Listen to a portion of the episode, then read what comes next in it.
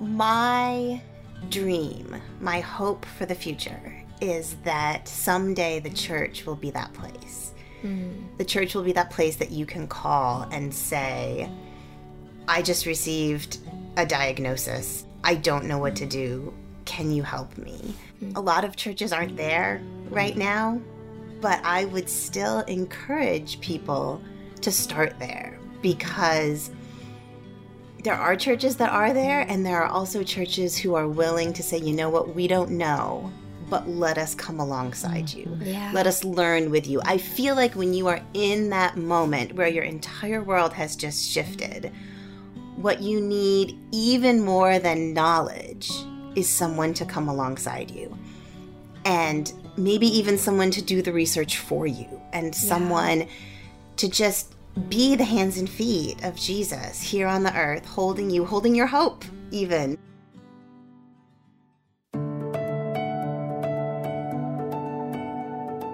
You're listening to God Hears Her, a podcast for women where we explore the stunning truth that God hears you, He sees you, and He loves you because you are His. Find out how these realities free you today on God Hears Her. Welcome to God Hears Her. I'm Elisa Morgan. And I'm Erin Eddy. How do you feel when you hear the words special needs? Does your mind fill with memories from someone you love with special needs? Do you get uncomfortable? Do you wish you knew more? Well, today we're talking with a mother of five who has a deep want for people to learn more about special needs. Elrena Evans will be sharing some wisdom with us in this conversation, and she also has a book titled Special Grace. It's filled with written prayers for the day to day lives of people with special needs and the people around them. Elrena has so much to share with us about what she has learned from raising a son with special needs. We can't wait for this conversation on God Hears Her. I can talk a little bit about when my feet first learned to dance. I think I was born into the world dancing. I mm-hmm. think that it was one of the gifts that God gave me. And dance for me my entire life has been one of the things that connects me to my mm-hmm. faith. I tend to be very cerebral and I can get tripped up on the logic and the doubts and the questions and that's where my brain kind of would like to stay sometimes, but when I dance, it's like my brain is able to move past all those stumbling blocks that it also wants to set up. And when I dance, I experience the presence of God. That is beautiful. And it's interesting that you're using action verbs that are movement, tripped up, stumbling. Yeah, it just I love that. Uh, it feels very authentic to you. At one point, I got very interested in the science of why is dance what connects me to my faith? And so I got into studying the brain and all of the different parts of the brain. And I feel like the parts of the brain that control logic and reasoning are going to trip me up sometimes. But the parts of the brain that control movement, the mm. parts of the brain that control emotion, this is where my faith is rooted. And actually, at the launch party for Special Grace for my book, I got to do something that was very special to me after I gave a reading and did all of the things that, you know, people would expect. I danced. And I talked about how special education or special needs accommodation at their heart is taking something and presenting it in a different way mm. so that more people have access. Mm. My son needs things to be presented in a different way so that he has access. And for me, that's what dance is mm. it's presenting something, the gospel, the love of Christ, the light of God. In a different way. It allows me to access the material differently, mm-hmm. just like special education does for my son. I want to learn more about how you stumbled upon learning that. Mm-hmm. When did you start experiencing connecting with God and dancing? I mean, were you seven? Was there a, a moment? Was it when you were 15? Was it, and, and then, and what was the reason to start dancing in the first place? I think I started dancing because I was already dancing. It was just one of those, right? Like when you have a kid that sings all the time, like that's what this kid is going to do. I danced. Oh, okay. And I was very fortunate. I think I had already started to make the connection between faith and movement when I was really little. But I was very, very fortunate when we landed in Pennsylvania to find a church that has a liturgical dance ministry. And I have been dancing with that ministry now for 33 years. The dance ministry has been such a wonderful bedrock for me, if I can use that word, like mm-hmm. an anchor for mm-hmm. my faith. And those moments, like fast forwarding a little bit, when my middle son received his diagnosis, being able to go back to that place where I feel safe, where I feel God, where I feel mm-hmm. loved. And it just so happened that there was a woman in the dance ministry at the time that I had known for years and years who is a therapist for children who have mm-hmm. special needs. Mm-hmm. And it was just one of the ways that God was providing the things that I needed when I needed them. You're referencing such a core understanding of who you are, using the words anchor and etc. and safe place. And I love that because when we know ourselves the way God made us mm-hmm. and can access that core identity, we do have a safe place to run to.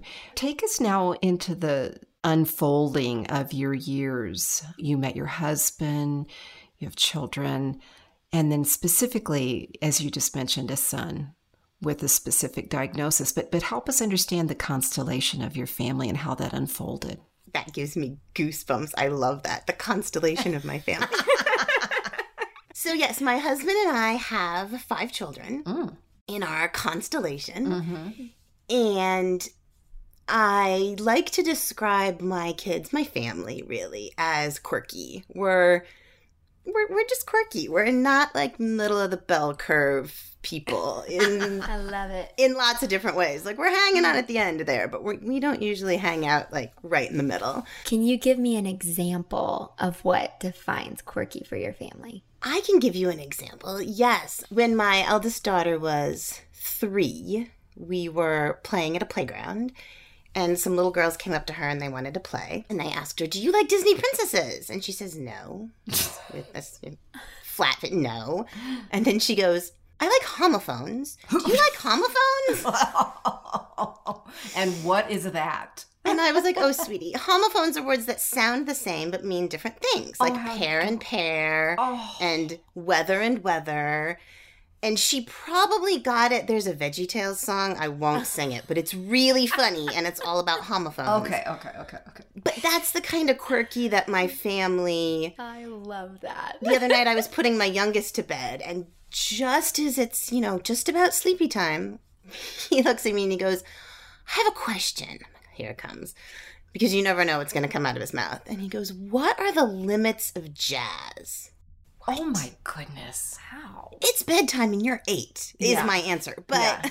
Yeah. I said, yeah. What do you mean? And he said, I just want to know what defines jazz music. Yeah, yeah. And when jazz is no longer considered jazz. And I said, that is a question for daddy because I'm the dancer, he's the musician, and that is also a question for morning. So, nighty night.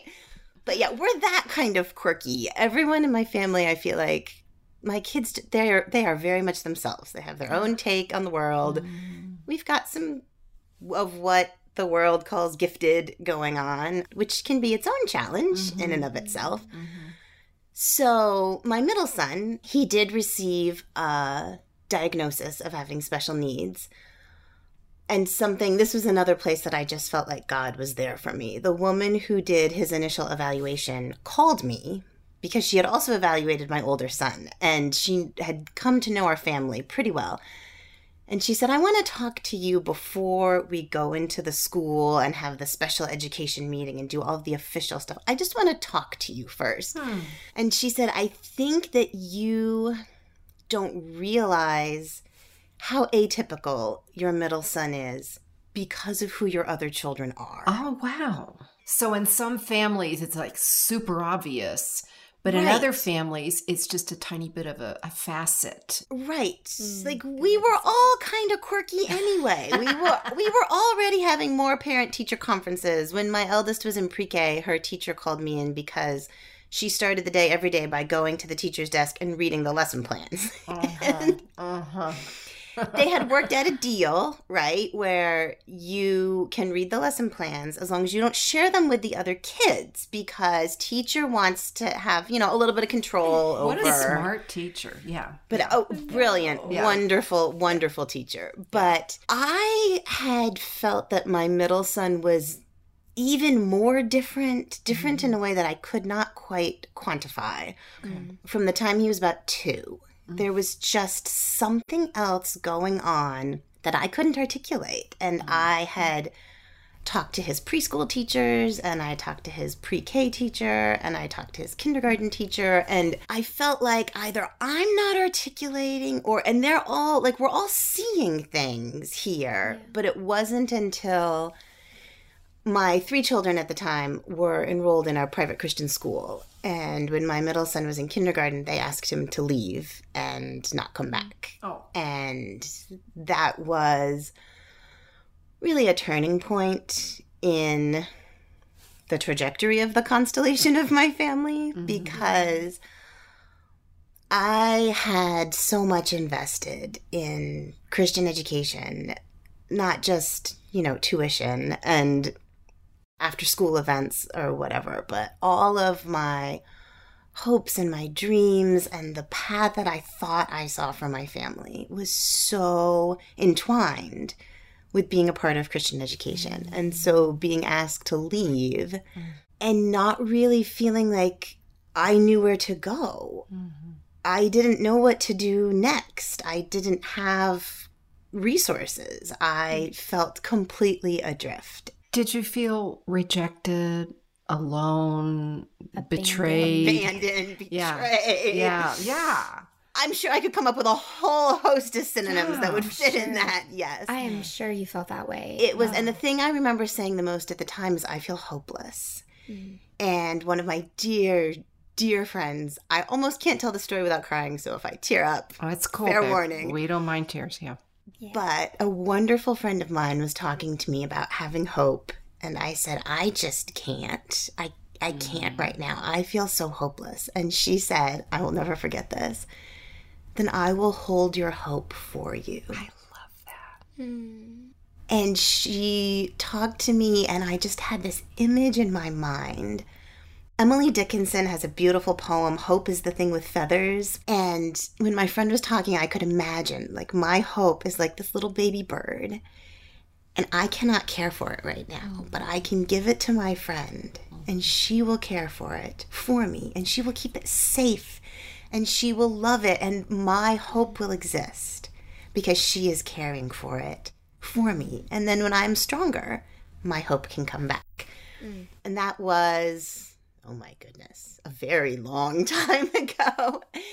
And I actually, that's become a little bit of a shorthand in our relationship when mm. something happened recently that I don't want to go into, but a little hiccup in the mm-hmm. raising of my son. And mm-hmm. I sent that friend an email. I didn't even give her details. I just said, Will you hold my hope for me? Said, mm. yes, I will. I will hold your hope. Beautiful. That is so redemptive of mm-hmm. the Lord to give you a friend that reminds you that He sees you in this circumstance, even when a Christian school could not see you. He still gave you mm-hmm. somebody that that- that's so healing. we were losing the Christian school, but we weren't losing the Christian community, mm-hmm. right? Mm-hmm. God was not the one who turned his face, right? Right. Yeah. So, but even in this moment, you still didn't have a diagnosis. Am I right? No, we did not. And I am not 100% sure that we have an accurate diagnosis to this day. I Okay. feel like we have chased and chased. I see. My son is tricky. I'm hearing just these layers of confusion and feeling rejected and alone. So, you know, he's kicked out of this Christian school, but you don't have a real clear path of what Right. It is. And so maybe is that when you began to turn into the unclarity, the, the reality that it's going to be unclear? And how do you parent that way? Am I hearing you correctly? Yes. I mean, my most overwhelming fear at the time was for my son. Like, mm-hmm. what does this mean for him? What does this mean for his life? Mm-hmm. Where is his place in the world? How do I find that? God, help me. But I also had, so he was five at the time. So we mm-hmm. also had they would have been nine, seven, five, almost three, and or just turned three and not quite one at that point. So that's a lot. Yeah, it's not like you didn't have anything else to do. Right. That's a lot. You had a little Right? army. Yeah. That's that's that's when you just never have socks that match, and you're like, you know what? if they're close enough to the same size, and actually, I don't even care if it's ankle sock, knee sock, if you can put them on your oh, feet. But yeah, so our path forward mm-hmm. actually ended up. I was taking my three year old to preschool, and this is the preschool through our church. And there was a sign on the wall that said, Is your child having trouble in school? And it caught my eye. And I thought, well, he's not having trouble in school because the school sent him out. But I think that might apply to us. And it was actually picking up that flyer and calling the number on the back that got us oh. into the system, if you will, accessing special education, getting him his initial evaluation. Which, again, when I had that wonderful conversation with the woman who did his evaluation, one of the things she told me was, We don't have an accurate IQ on your son. We don't have a number because he did not want to do the IQ portion of the testing. And she said, and when I told him, I, I, need you to do this, right? When we're done, like, here's the reward. When we're done, we can play with blocks or whatever, but I need you to do this. And he tore the page out of the testing packet and ripped it up and mm-hmm. ate it. And then said, Now how you gonna make me do oh it? And then because he's himself continued dialoguing about, you know, where mm-hmm. it was in his digestive tract. and ah, it's past my esophagus. Like, I don't think mm-hmm. I'm taking this test, right? And Man. Which and and those are behaviors that I had seen, but again, compared to my other kids, like, yeah, it's quirky, but it's not it's not that far outside of our box. Uh, we just have a bigger box. but he has needs that are above and beyond my other children. And that was sort of our launch into special education. And another way that I say, God was totally going before me and preparing the way with this kid. So this child was born eight pounds, 10 ounces, which, you know, isn't that huge, but he was my biggest baby. So he mm. was huge for me. Mm-hmm. And he was face up with a ginormous head Okay. and he was born with his fist on his head. Okay. So he came into the world like this, Ready. right? Like he was ready. And A challenger. the yeah. they went to put the little baby hat on him, and the nurse was like, "Oh, this is not going to fit. We need to go get a different baby hat." And I was like, "Yeah, tell me. I am aware. A I just toddler hat. yeah, I- Yes. exactly. I just birthed this toddler child. But I remember the nurse joking with me. She said, It's funny that he didn't break your tailbone because often a baby face up with a head this big will fracture your tailbone on the way out. And I was like, Oh, my tailbone is already broken. I broke it chaperoning a youth group missions trip when I was fresh out of college. I was hiking and I slipped and I didn't quite stick the landing. Looking back on that, I feel like God was saying in the delivery room, I am there. I am oh. already there. I mm. will give you what you need to mm. raise this child. I will break you, literally. Mm. But you will have what you need. Mm. Mm. So you looked back on that and remembered that. Yeah, and it felt. I mean, I'm not saying God broke my tailbone. That's pretty bad theology, but but as a metaphor, mm-hmm. and the other way I saw it is, people talk about when their child, son or daughter, receives a special education diagnosis or a special needs diagnosis, you have to find your people, right?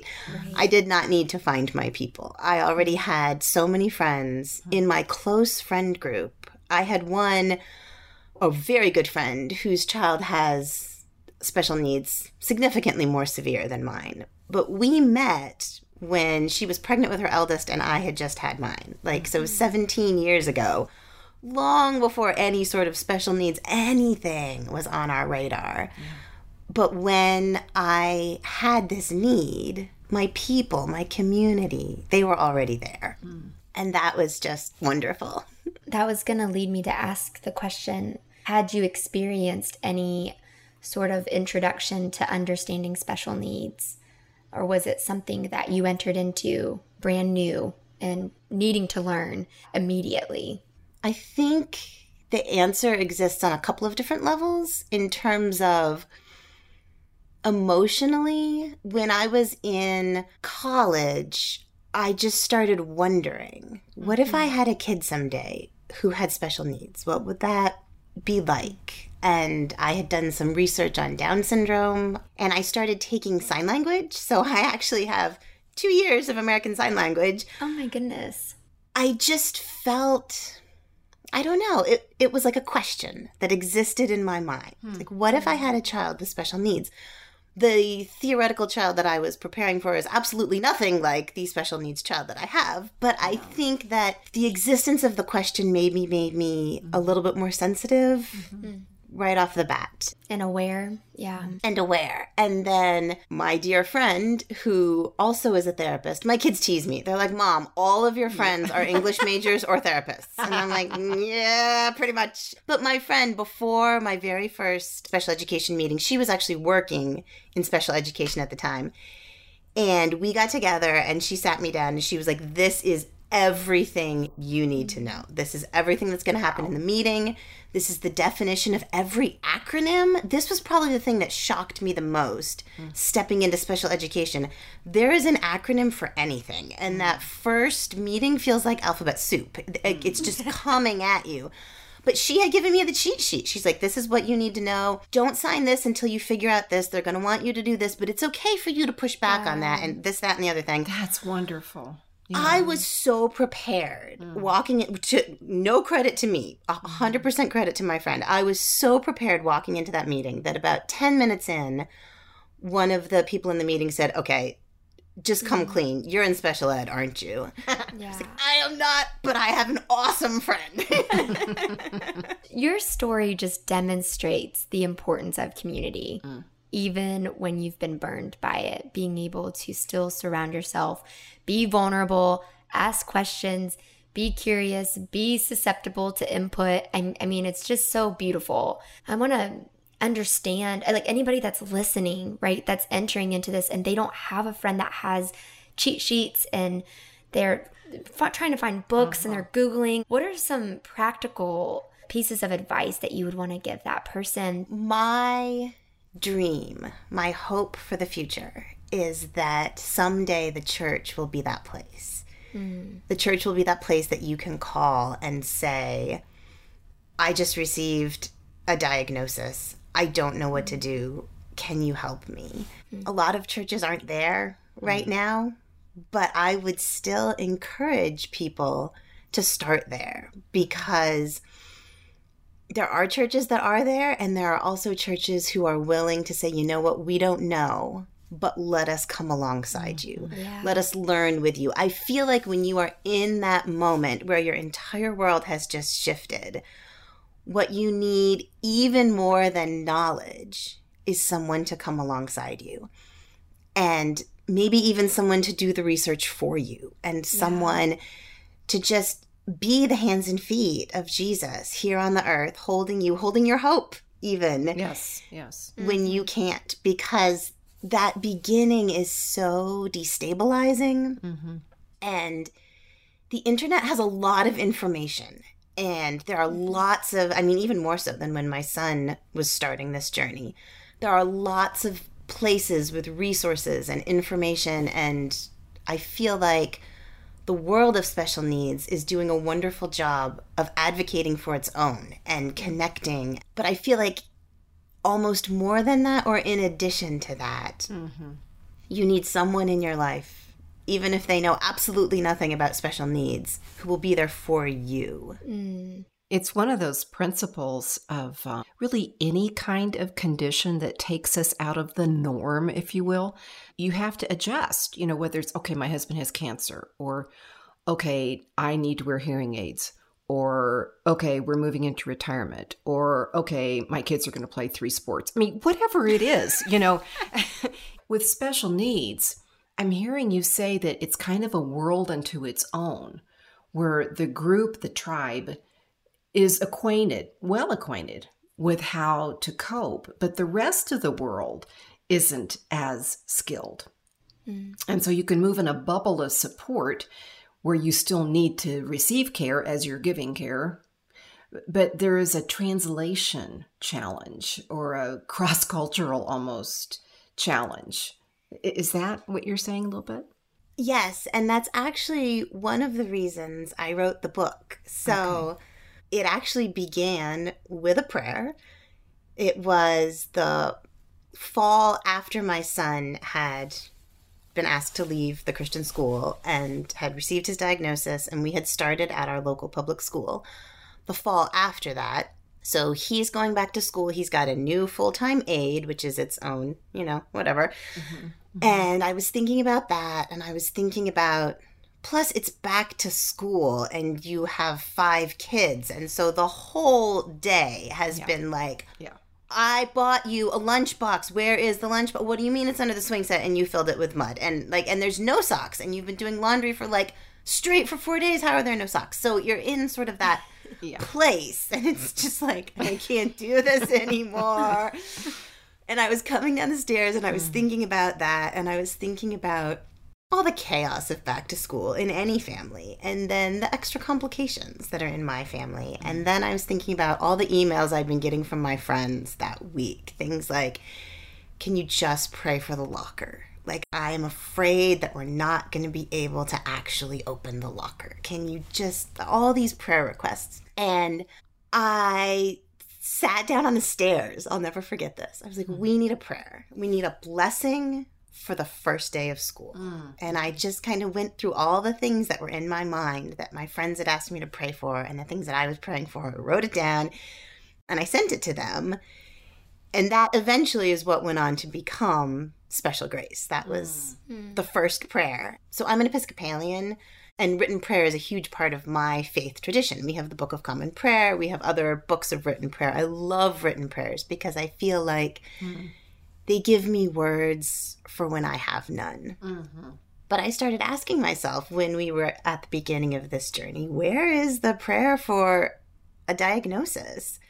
Where is the prayer for a new aide? Where is the prayer for a substitute teacher? Because the Lord knows the substitute teacher in my child's class needs a special blessing, right? Mm-hmm. I, so I started writing these prayers and then it sort of spun out from there, let's have a blessing for sign language. Let's have a Thanksgiving for a new mobility device. Let's just write all these prayers. And I also share in the book, I have seven personal essays that sort of tell the story of my family that are interwoven throughout the mm-hmm. prayers. And the primary audience for the book is families like mine, families of children with special needs, families who get it, who feel like we're in the trenches, who sometimes feel lost and abandoned and so alone. Mm. And I wanted them to feel seen, to feel like there is a God who loves us and sees us and is making a way and caring for us, even when we can't feel it or see it. Mm.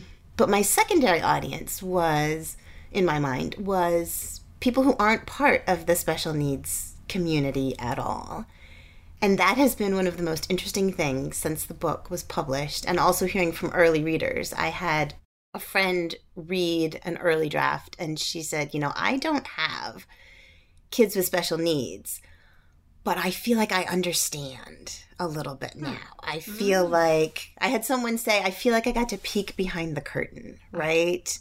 And see hmm. what it what it takes your family to get to church on a Sunday morning or whatever. So that's part of the mm-hmm. reason I wrote so the beautiful. book is so that so that maybe there can be another bridge between the special needs community and I don't want to say everybody else out there, but yeah. I think you can say that. And I think that and I'll just go ahead and say it. I think that you can say that because with anything that we are unfamiliar with, we get scared to ask questions. So sometimes we don't go near yeah it at all, which makes somebody feel more lonely, unseen. You are a bridge. I mean, Elrena, you are, mm-hmm. and God's yeah. using you that way. But you had said that your dream and your prayers that one day the church would be the resource. And I, I think some churches really do get it. You know, they really get that Christ has been called to the margins of life, and that includes all kinds of places we might not expect to find ourselves, but we are in. Would you pray a prayer for those who are listening and have a relationship, whether it's a chief significant relationship or a remote one, or mm-hmm. even just a church context one with someone who is diagnosed, you know, with, with a special need. I would love to. May I pray one of the prayers from my book? Sure. Yes, Is- absolutely. is that okay? I was hoping I was hoping you'd say that. This is a prayer for special grace. Heavenly Father, before the foundation of the world, you chose our child to be a dearly beloved child of yours. We are honored by the privilege of being your hands and feet here on the earth. Thank you for the joys and for the sorrows. Thank you for the triumphs and the setbacks. Thank you for everything that makes this child a beautiful, priceless creation in your sight. Thank you for the ways you have stretched us and grown us, opening our eyes to see you ever more clearly. Thank you for all the ways you have given us special grace. Amen.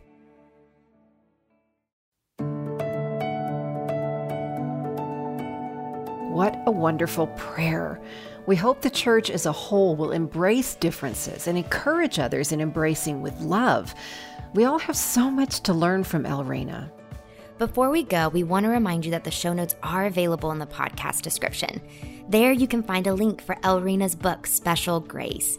You can find that and more when you visit our website at godhearsher.org. That's godhearsher.org. Thanks for joining us. And don't forget, God hears you, He sees you, and He loves you because you are His. Today's episode was engineered by Ann Stevens and produced by Jade Gussman and Mary Jo Clark. We also want to thank John and Matt for all their help and support. Thanks, everyone. God Hears Her is a production of Our Daily Bread Ministries.